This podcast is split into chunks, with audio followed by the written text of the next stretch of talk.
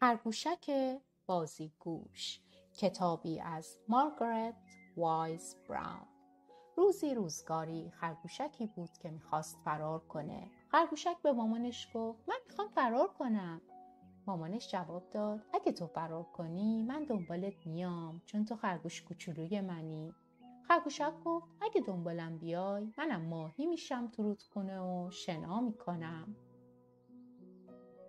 مامان خرگوشک گفت اگه ماهی بشی تو رودخونه منم ماهیگیر میشم و میگیرمت. خرگوشک گفت اگه ماهیگیر بشی منم صخره میشم و روت رو می‌گیرم. مامان خرگوشک گفت اگه صخره بشی و روم رو بگیری منم کوهنورد میشم و میام جایی که تو هستی. خرگوشک گفت اگه کوهنورد بشی منم سبزه میشم سر در میارم.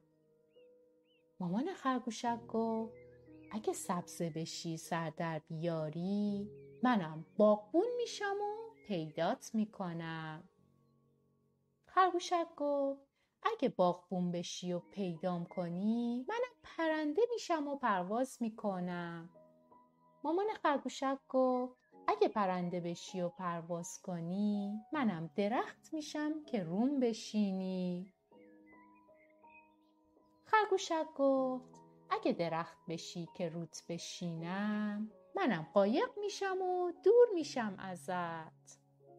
مامان خرگوشک گفت اگه قایق بشی و از من دور شی منم باد میشم و میبرمت جایی که می‌خوام. خرگوشک گفت اگه باد بشی و بوتم کنی منم میرم سیرک و پرواز می‌کنم. مامان خرگوشک گفت اگه بری سیرک و پرواز کنی منم بندباز میشم و میام کنارت. خرگوشک گفت اگه بندباز بشی و بیای کنارم منم پسر کوچولو میشم و میدوم توی یه خونه. مامان خرگوشک گفت اگه پسر کوچولوشی و بودایی توی یه خونه منم مامانت میشم و بغلت می‌کنم.